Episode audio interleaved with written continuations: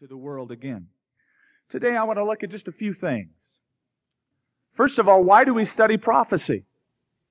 And after we answer that question, what about the question these disciples asked 2,000 years ago? And then finally, how does that relate to us today? What about today? What do we look forward to? First of all, that question. Why do we study prophecy? See, that's an important question because there are people who say you shouldn't study future events because you have too much to be concerned about now. The world is filled with problems. You Christians are looking to the sweet by and by, looking to the future when you should be looking at something now instead of speculating about the future. Then there are those people who say, I've heard it all before. I heard about 88 reasons in 1988. My mom, my grandpa, his grandma all spoke about the second coming of Christ. It hasn't happened yet. And because there have been mistakes by well-meaning people predicting this event on a certain date, it has created problems. They have gone outside the bounds of scripture when Jesus in this very chapter says, no one knows the day or the hour. Not even the angels in heaven. Not even the Son of God. Only the Father knows that date. When the disciples were asking Jesus in the book of Acts, are you going to restore Israel now? Is this the last time? He said, basically, don't worry about it. It's not for you to know the times and the seasons that the Father has put in His own hand. And yet there are signs that point to the future. By the way, what happened in 1988 is nothing new. It's been happening for years where people have predicted this event and have been wrong. I have a newspaper article dated 1985 from a local newspaper in Hertford, England. And the article said, the headline of the article said, quote, the world is definitely coming to an end on December 11th at noon precisely.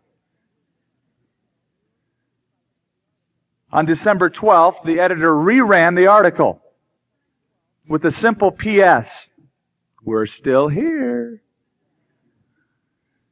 Also back in the 18, or actually the early 1900s in the Midwest, there was a guy by the name of Reverend William Miller who believed he knew from the Bible the exact time of Christ's return, and he predicted it. And hundreds of people dressed in white robes left their jobs, sat upon a hillside waiting for Jesus to come, and he didn't come. However, folks, just because there are isolated instances of these false predictions and them not happening, does not invalidate the fact that it's going to happen. It hasn't happened yet, but it will happen one day. Jesus promised it. So why do we study Bible prophecy? First of all, because the scripture emphasizes it. One fourth of this book is prophecy. Now, I would say if God spent a fourth of his writing material being prophetic, that we ought to give some consideration to it. A fourth of the Bible is prophecy. There are 1,845 times that the scripture mentions the second coming of the Messiah. 318 of those times are in the New Testament. One in every 30 verses in the scripture speak about either the second coming or the end of the age. The same question that the disciples asked in verse 3. Seven out of every ten chapters in the New Testament deal with this issue. In fact, in the Old Testament alone, 17 books are devoted entirely, that's their theme, the reign of the Messiah when he comes the second time. And huge chunks of the New Testament are devoted to the theme of Jesus Christ coming again. That's an emphasis of the scripture and because of that, the church has always emphasized it. It's not just a, a 20th century phenomenon, the teaching of the end times. Do you realize that Christians have always emphasized the fact that Jesus could come soon? Listen to a quote from Alexander Maclaren, who wrote in the 1800s. Looking back through church history, he said, The primitive church thought more about the second coming than about death or heaven.